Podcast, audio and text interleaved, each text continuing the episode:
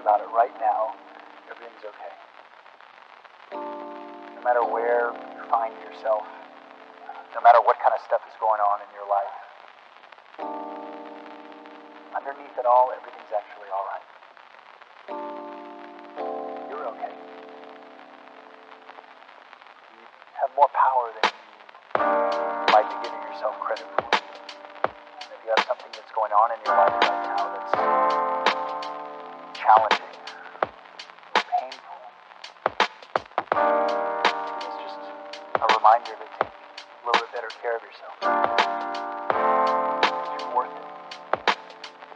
You can have this feeling. Howdy and namaste everyone. My name is Parth Sahani and welcome to the Karma Yogi podcast, where we discuss how to attract extraordinary success and become a better version of ourselves every day.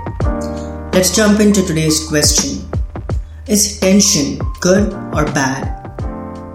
My short answer is yes. Tension is actually a good thing. Let me explain this by sharing the story of Viktor Frankl. Viktor Frankl, celebrated Austrian psychiatrist and Holocaust survivor, went through the gruesome and tragic experience of slave labor at Nazi concentration camps, including Auschwitz. He ended up losing his wife, parents, and other family members in these camps as well. Frankl mainly survived because of tension. When he first arrived at Auschwitz, he was forced to surrender his unpublished manuscript on logotherapy.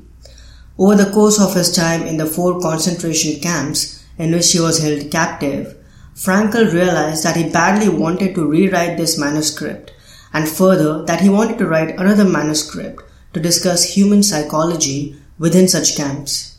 Frankl focused his thoughts toward the manuscript when he found himself struggling and used it as a way to keep himself motivated to stay alive. For instance, when one of his camps was infected with typhoid, Frankl wrote keywords from his manuscript on scraps of paper in order to keep his mind active and alert. In other words, his unfinished work is what kept him sane and inclined towards survival. In the second half of his book, Man's Search for Meaning, Frankl uses the manuscript to symbolize hope for the future and emphasizes the importance of having something outside of oneself to live for. He explains the significance of tension in these words. Thus, it can be seen that mental health is based on a certain degree of tension. The tension between what one has already achieved and what one still ought to accomplish, or the gap between what one is and what one should become. Such a tension is inherent in the human being and therefore is indispensable to mental well-being. We should not then be hesitant about challenging man with a potential meaning for him to fulfill. It is only thus that we evoke his will to meaning from its state of latency. I consider it a dangerous misconception of mental hygiene to assume that what man needs in the first place is equilibrium or, as it is called in biology, homeostasis, that is, a tensionless state. What man actually needs is not a tensionless state, but rather the striving and struggling for a worthwhile goal, a freely chosen task. What he needs is not a discharge of tension at any cost, but the call of a potential meaning waiting to be fulfilled by him. Tension is your friend.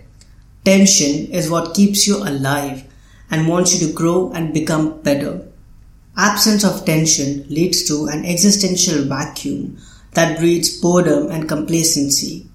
And the need to escape boredom and apathy further manifests as depression, drug and alcohol addiction, aggression, and acts of violence and crime. Frankl clarifies that all these acts are essentially the outcomes of the human quest to fulfill the desire to find meaning in life. Perceive tension as an advantage, not an obstacle.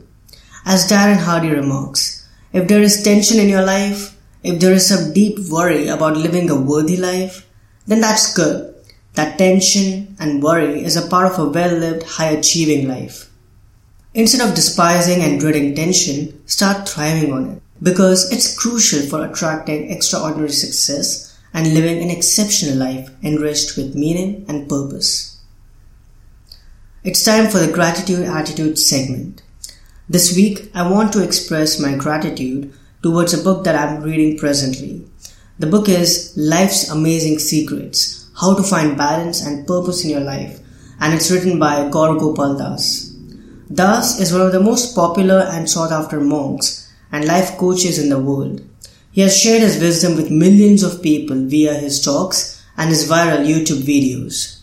I've reached at the halfway point of the book right now, and I must say that I have come across some really beautiful and life changing insights already. Also, it's an easy read. The language is simple, and the stories and the respective lessons are quite straightforward and digestible. If you can get your hands on this book, do read it. You'll not regret it and end up learning a lot in a short time frame. I hope this episode added immense value to you.